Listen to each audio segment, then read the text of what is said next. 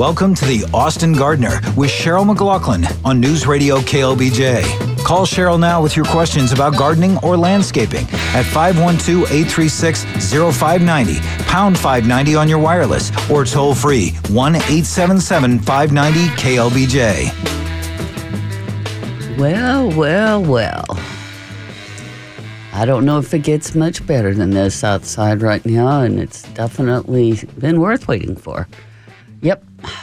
Yay. I uh, hope you've all been enjoying this. It's been a lovely break, although it is going to get back up into the 90s. But you know what? 91 feels like a cold front compared to what we were in. So I'm happy. I'm happy. I just want to see a bunch more rain coming our way, and I don't know when that'll ever happen. However, as Jeff was saying, this temperature change triggers a lot of great things in plants. And that little bit of rain we got last week was beneficial. I know it perked my yard up a lot. And so today we can talk about adding plants to the garden because there's some great fall interest plants. I got a list I didn't get to last week that I'll talk about. But if you want to call or text me, use the number 512 836 0590.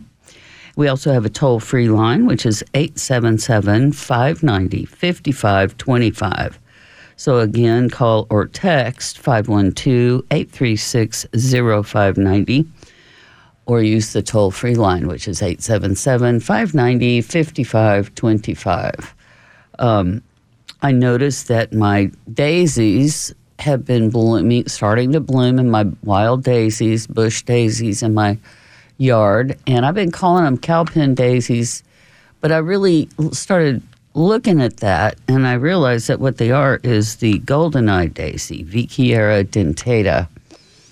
Um, it is just a beautiful bush, and it just decided to come in you know, to my yard voluntarily, which of course is the best way to get stuff, really. And so uh, I've just been waiting and watching, and yep, that last little bit of uh, rain and cooler stuff, just cooler temperatures, really got them going. So, yay! So I got some pretty color to go with my Esperanza, is still blooming its heart out. So. All right, let's go to the phone lines and uh, Richard in Allandale. Hey, Richard, how's it going? Oh, just fine. Uh, is it too late to plant beans? Well, it probably is because typically we're talking about July 1st to August 15th. You could have probably pushed it a little bit um, this year since it was so hot and maybe waited and planted September 1st. I don't know. You can give it a try if you got enough and it's not a real expensive proposition. You could you could try. Okay. But thank you. You're quite welcome. Thanks for calling. Bye bye. Okay, 512 836 0590. Uh, let's see, we got a, a text here. Um, Let's see if I got the latest one on here. Okay, good morning.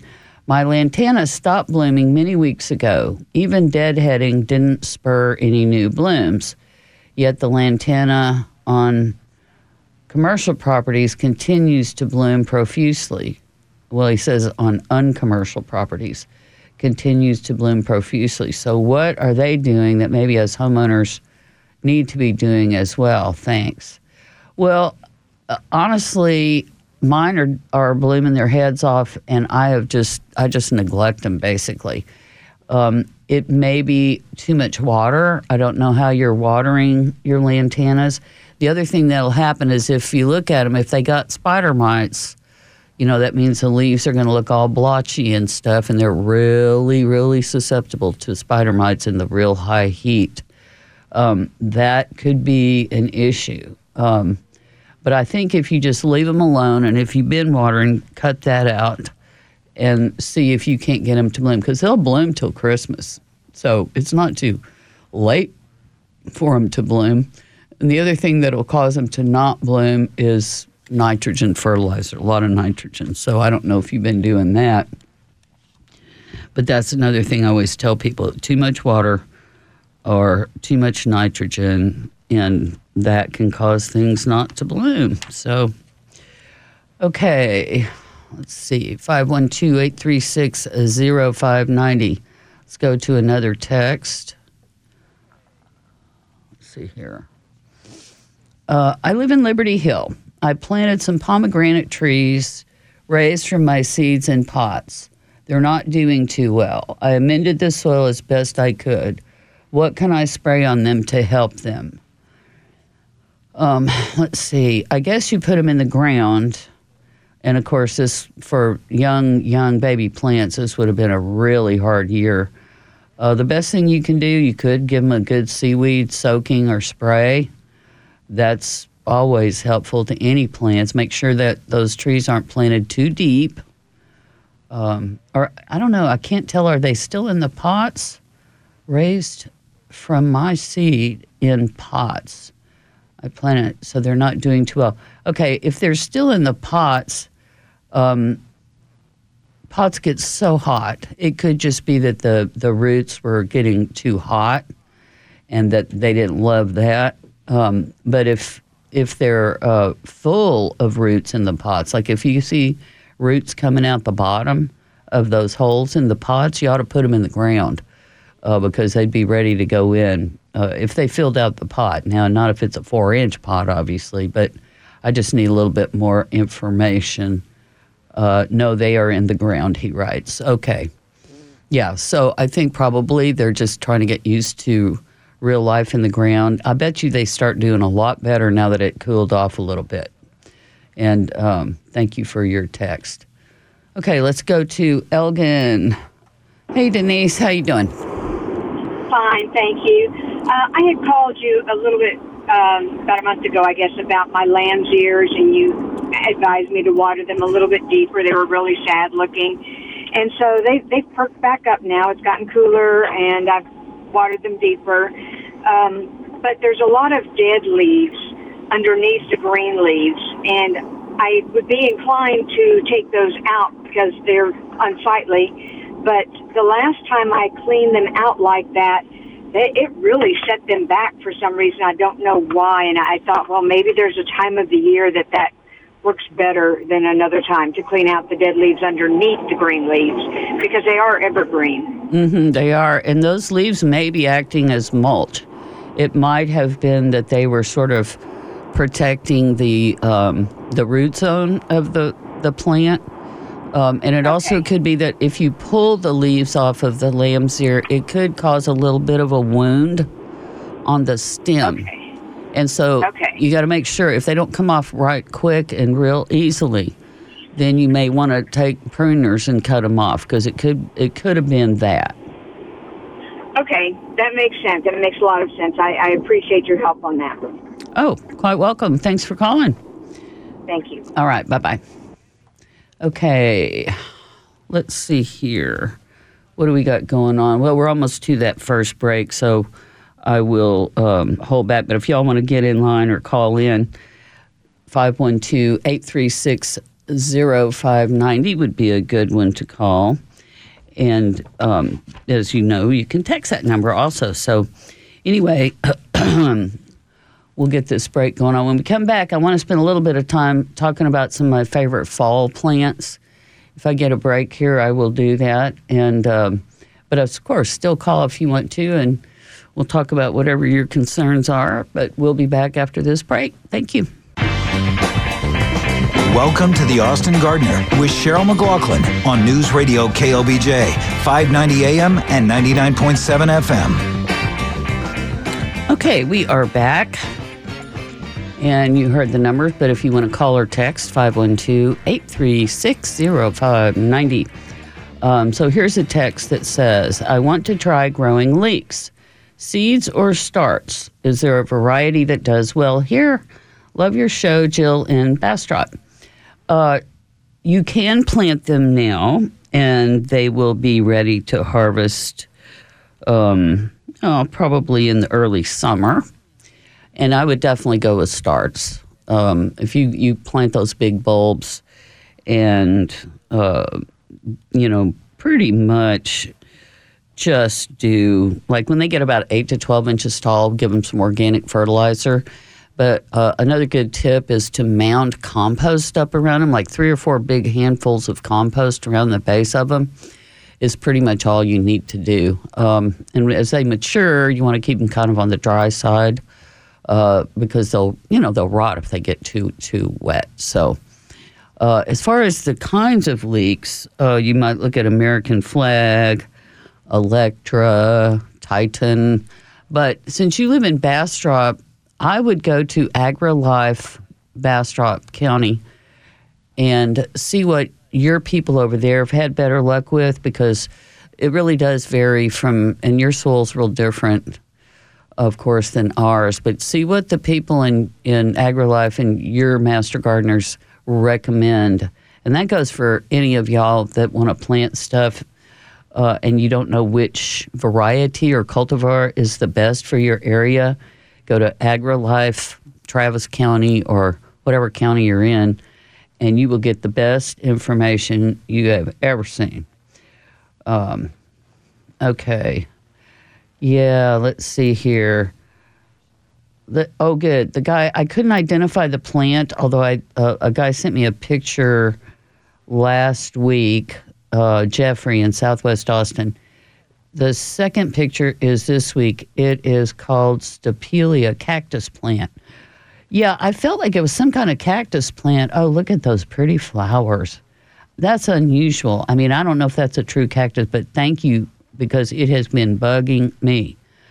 Um, I really appreciate that. So, uh, here's another text Have the monarchs and other butterflies migrated through the area already? Did I miss them? You know, I haven't seen any has anybody else? I know that they are supposedly come through here. I just didn't see any, and typically I'll see them in my uh, canyon. But if anybody has seen them, please let me know. All right, let's go to the phone lines. Roger, Northeast Austin, how's it going? Good morning, Cheryl. Hey. Uh, two things. Uh, no, I haven't seen any monarchs.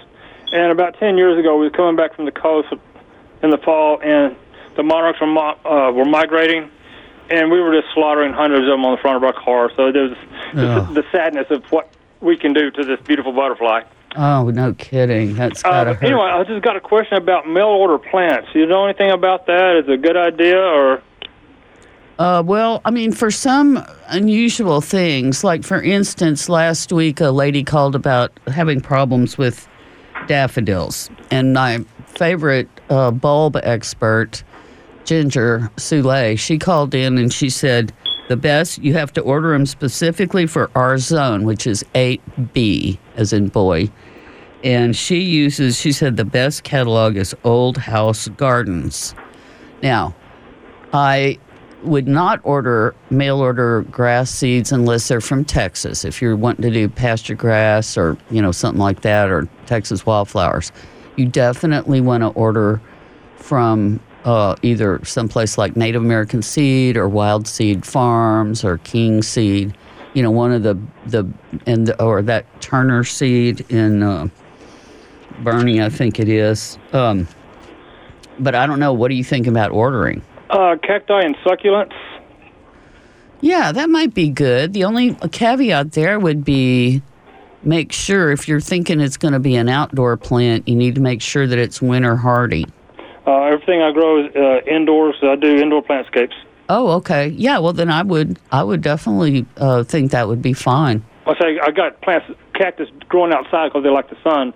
But uh, most of my stuff, I'm trying to go into a, a low light type of succulent because it's a little easier on me, and I just don't have the light inside my house, and I don't have a greenhouse set up for them. So I'm just trying to do the best I can with what I got. Yeah. Uh, I'm retired, and this is a hobby of mine. And I got like a hundred plants in my house right now, but I want two hundred.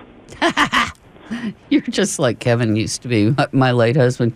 Oh my God, he never met a plant he didn't want to own.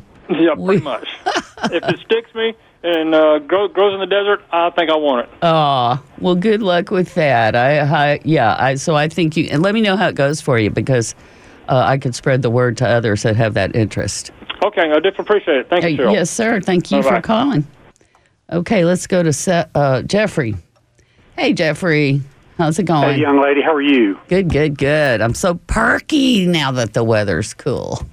well, good. Um, uh, thanks for sticking with me on that picture. It, it when it bloomed, I was I was really surprised what it looked like. I We had know. to check on that, find out what that actually was. So one of my wife's friends told us what it was. So, but it's an indoor plant, but we keep it outside. So, You probably had to bring it in for winter, though. I would think.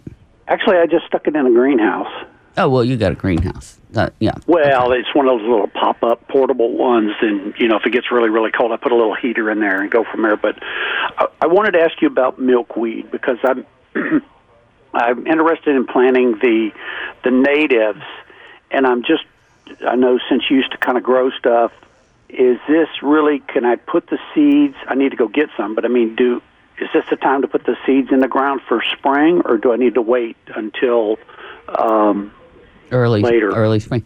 Well, there's there's two ways of thinking about this. One is that whenever they go to seed um, naturally in the wild is a good time for you to plant them, and they and there's different times for different ones. Obviously, the ones that are still blooming are going to put their seeds down in the fall. But they don't really germinate in the fall. They do winter Right. over and then they'll germinate. So the other way of thinking about that is, well, if I just leave them there, they're going to get eaten by birds and ants and or washed away if we get a gully washer. Uh, so I just wait till, you know, probably early March and stick them in the ground. Or you could go ahead and start them if you have that little greenhouse thingy. You might try starting the seeds in, you know, in little pots. Well, if I do that, the problem is the greenhouse is pretty full because the uh, I have a rubber tree that I keep outside that I've kept kind of pruned down, but it takes up quite a bit of it. So it's just even in, in the little shelves, it's kind of like okay, where do I put it with all the other stuff? But I I just wanted it to stay away from the tropical. Um, the the tropicals milkweed and just try to do the natives and that's why I was just trying to see what was really the best time but I may put some in some little trays and try those in the greenhouse this year and then I'll save some seed and maybe do them uh I guess maybe early early March or something like that so, Well, that that's yeah, and if you're going to go with seed, that's probably the best way to do it. You obviously you could go and buy the plants right now and put them in the ground, and okay go ahead and get them established if you want to start with plants. Uh, and but- I guess that's really what I was trying to do was trying to get stuff established, you know, this time of year versus the other. But I'm, I may check out at the Natural Gardener and see if they've got any of the non-tropical yeah. milkweed and see what happens. You know But- that that's there's a lot of controversy about that about the the tropical milkweed being bad, and uh, I've read up on it. You probably have too. It's it's it is kind of controversial. There's a couple of different ways of of looking at the uh, benefits versus the the problems. But a lot of people will tell you to go ahead and if you have the tropical, they love the tropical, but Right. you're supposed to cut it down now. You know, while they're migrating through. Yeah, because I was kind of looking at the uh, the green and the antelope before because they were natives. I just thought that it'd be easier and they would come back every year, you know, that type of thing. And that's that's kind of the reason I was kind of steering. I had some tropicals that I got from a lady and I transplanted them. She was cleaning hers out. And I transplanted them and they came back pretty well, but it was just one of those things of, you know, even trying to control the aphids on those. It was was kind of Oh, they are uh, definitely there. There's nothing you can do about it either. They are aphid um, uh, bait plants, if you will. I mean, Right. like if you want to plant a rose bush out there where you're deer hunting. If you want Yeah, to, yeah. you know. so Okay, well, thanks, and, and Sure. I'm, I, I'm glad we got to find where that plant was. It's it's really kind of pretty. It, It is doesn't pretty. stink as bad as what they say it does, but it does doesn't have a it doesn't have a real sweet smell to it on that on that pretty, cactus, pretty so, color. I kind of like that color. That, Yeah. Okay. Well, Well, all thank right. you so much, Thank Cheryl. you, Jeff. Appreciate the show. Yes, sir. Bye bye. All right, time for the news. We'll be back. Welcome to the Austin Gardener with Cheryl McLaughlin on News Radio KLBJ, 590 AM and 99.7 FM. Okay, we're back. And if you want to join, 512 836 0590 is the call or text number. And I will now get to some of these texts. Hi, any suggestions on my oaks and cedar elm huge roots popping up from the ground, possibly from the drought, to protect from mowers? Can I just cover with mulch and decomposed granite or white granite uh, covers? I would stick with just the mulch. Um, the granite can, uh, you know, plants are going to go right through the granite, which is fine. But your main thing you want to do is make it not a grass area for, you know, your if you have a maintenance company or something that comes in and and plants. And that is a very good question because those roots, those those are big anchor roots, and they can be damaged and can really hurt your tree if they're constantly hit with mowers and stuff. So I would just do a good mulch all around the root zone and just keep the mowing away from those roots that way. I mean, you know, decomposed granite, it doesn't stay where you put it if you have any kind of a slope. It's not necessarily a bad idea. It's just not as easy to manage as, say, just good old native Texas mulch, for instance, would be. So that'd be my vote if it was just me. Okay, I here's another one. I have purple irises whose tops died in the summer heat. Any chance they're still alive? I want to move some of them, but don't want to bother if they're dead. Well, I mean, here's the thing I don't know because they naturally will take all the nutrition from the green leaves after they're done blooming. The green leaves will slowly but surely turn yellow all the way back down to the base. And so that's a good thing because then the nutrition goes back into the bulb. But it, you could move them now. And I think what you're going to have to do is just dig one up and see if you still have a, a firm, healthy bulb underneath there. Um, the main thing that kills an iris of, like that one is too much water because they'll rot if if they stay too wet. They're very drought resistant. Um, but I think I'd go ahead and just dig dig a couple of them up and see if the bulbs are still good and healthy. They won't be mushy. You know, they'll have some uh, tension to them. You know, you feel like what a good bulb would feel like. Okay. Uh, here's another text. Hello, can you tell me how and when to plant ryegrass successfully? My backyard is fairly large and has mostly clover like ground cover and weeds. Do I need to do prep work first? I'm debating doing the work myself versus paying a gardener. Yeah, you want to you want to plant ryegrass. I'd say, you know, it needs to be cooler than now, not still 90 we need for the uh, temperatures to cool off. So I'd say maybe late October into November. And it would be very helpful if you would rake the areas, even if you don't have to necessarily get rid of all those other plants. But just like any seed, it's got to have good soil, seed soil contact. So raking the area is is a good way to just sort of rough up the soil, creating little furrows and, and places for the seed to rest. Um, and you, I would go with what they call perennial rye because it's a neater, nicer, little shorter rye, but it's not really perennial. N- none of them are. Annual rye is not, and neither is perennial rye. Um, and your clover like ground cover is a good nitrogen fixing plant, so you, you want to try to keep that. Um, and the, the main reason to plant rye is to hold the soil into place and provide a good uh, cover for the winter and, you know, a green yard. So, yeah, I'm all for it. But I think it's a little too early. That's just me. Okay. My tree is doing great. You are a nice lady. Thank you. I'm not sure what I told you, but I'm glad your tree's doing great.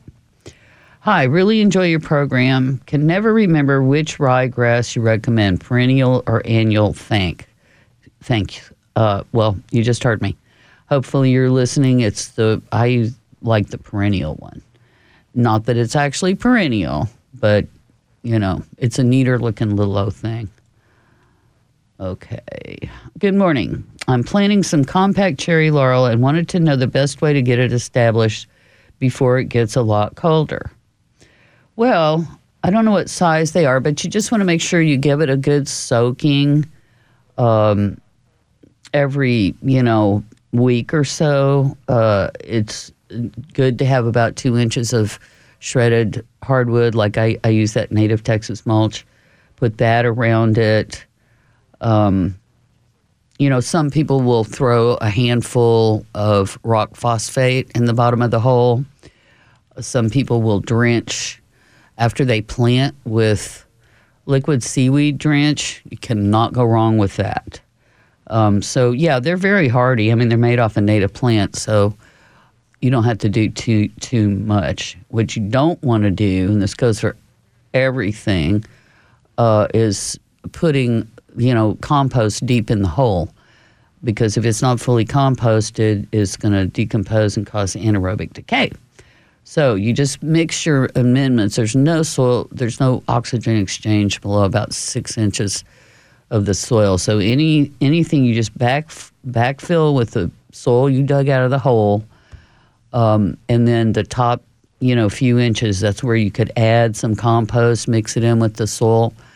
And uh, you can also buy these really good planting mixes, right? Like they've already got compost and everything in them um, from soil places. So that's pretty much all you have to do. And just make sure they don't get too dry. But if we're getting regular rain, you don't have to really water a, a bunch. That's for sure from my personal experience. So, would you plant a rainbow eucalyptus tree in central Texas? Yeah, we'll talk about that when we get back from this last break. See you in a minute. Welcome to the Austin Gardener with Cheryl McLaughlin on News Radio KLBJ, 590 AM and 99.7 FM. Okay, we are back. 512 836 0590. Call or text.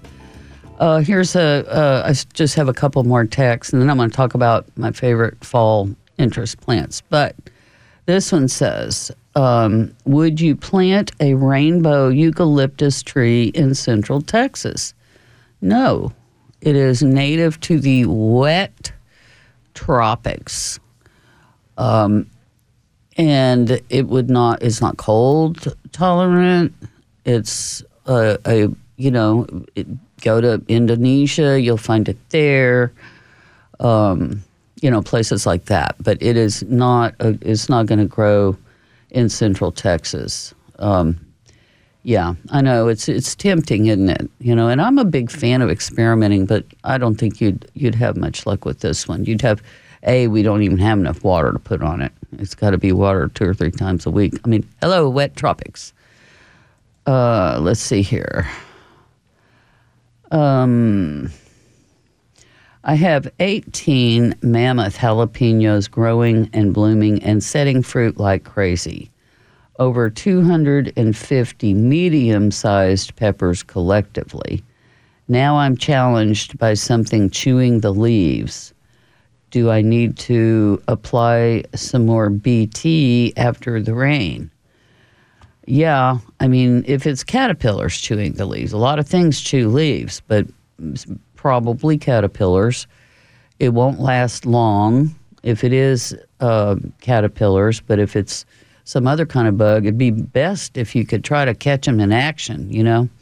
Try to figure out exactly what is eating the leaves of the peppers uh, and if you don't see it during the day, it could be something that's happening at night. So you got to wait till it's real, real dark and go out there and with a flashlight and uh, look up under the leaves, see if you catch something. But yeah, BT um, for caterpillars would be a good thing if that's what it is. I mean, it doesn't really hurt anything else. So, yay. Okay. Now, uh, want to go to my list of interesting fall plants because, like, if you're going to go to some place like the Natural Gardener, Hill Country Water Gardens, you know, Barton Springs Nursery, Leaf, any of the, the locally owned places, um, they're going to probably have some of this stuff. And my main color plant for fall is always going to be flame leaf sumac. It is just a reliable blast of fall color. It's not an investment type plant. It's a fast growing, uh, large, you know, shrub slash small tree. And but it every year will get the most beautiful fall color you have ever seen. Another non-native that I love is oak leaf hydrangea. That gets such pretty fall color, and I I know I've got listeners here that send me pictures of theirs, and they're just so pretty. But oak leaf hydrangea is a really good plant, landscape plant for here, and it grows in the shade too. Um, probably my other all time favorite would be the white mist flower. Now, I have seen monarchs on this, I've seen monarchs on evergreen sumac, which is another one on my list, but the white mist flower uh, that blooms in the fall around here is just a beautiful plant and it's lightly fragrant. Butterflies love it. So, again, evergreen sumac on my list.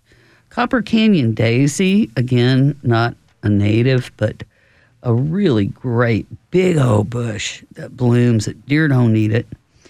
Uh, Mexican bush sage, you know, who doesn't love that? Big, tall, spiky purple, you know, blooms and goes just so pretty with some of the other things that are blooming in the uh, fall.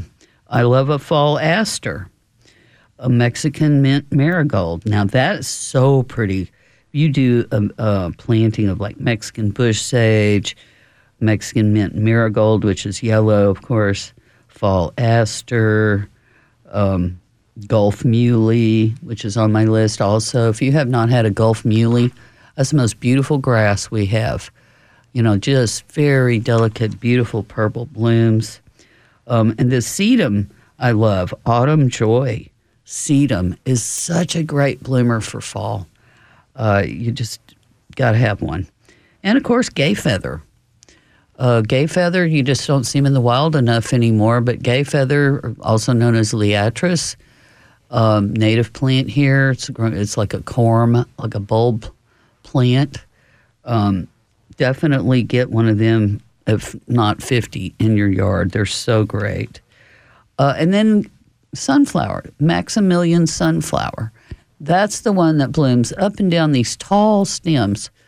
Um, and you'll see it in the wild this time of year, and you'll be like, what's that? Because it looks a little different than a regular sunflower. But Maximilian sunflower um, is beautiful here. And then another one that I, I love um, is goldenrod and it's it doesn't cause allergies. Um, that's just a myth.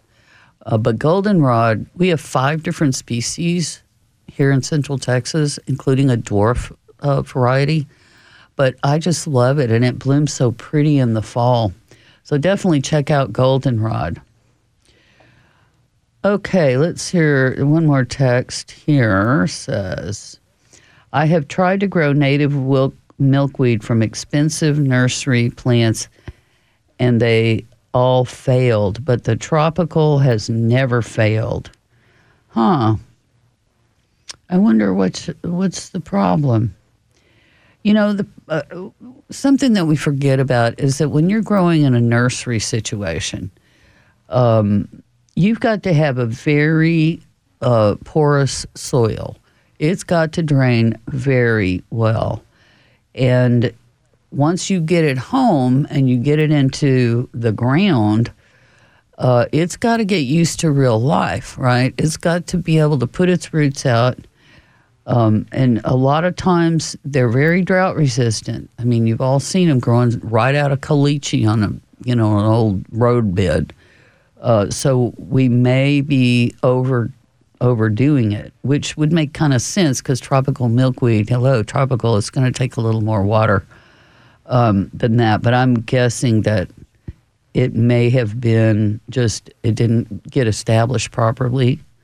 Um, but, so I'm not sure, but I'm glad you had good luck with the tropical. Uh, let's see, for your previous caller, most, but not all caterpillars slightly fluoresce under a black light. You can get an inexpensive one from Amazon, often sold as something to detect or find pet urine. What a great idea.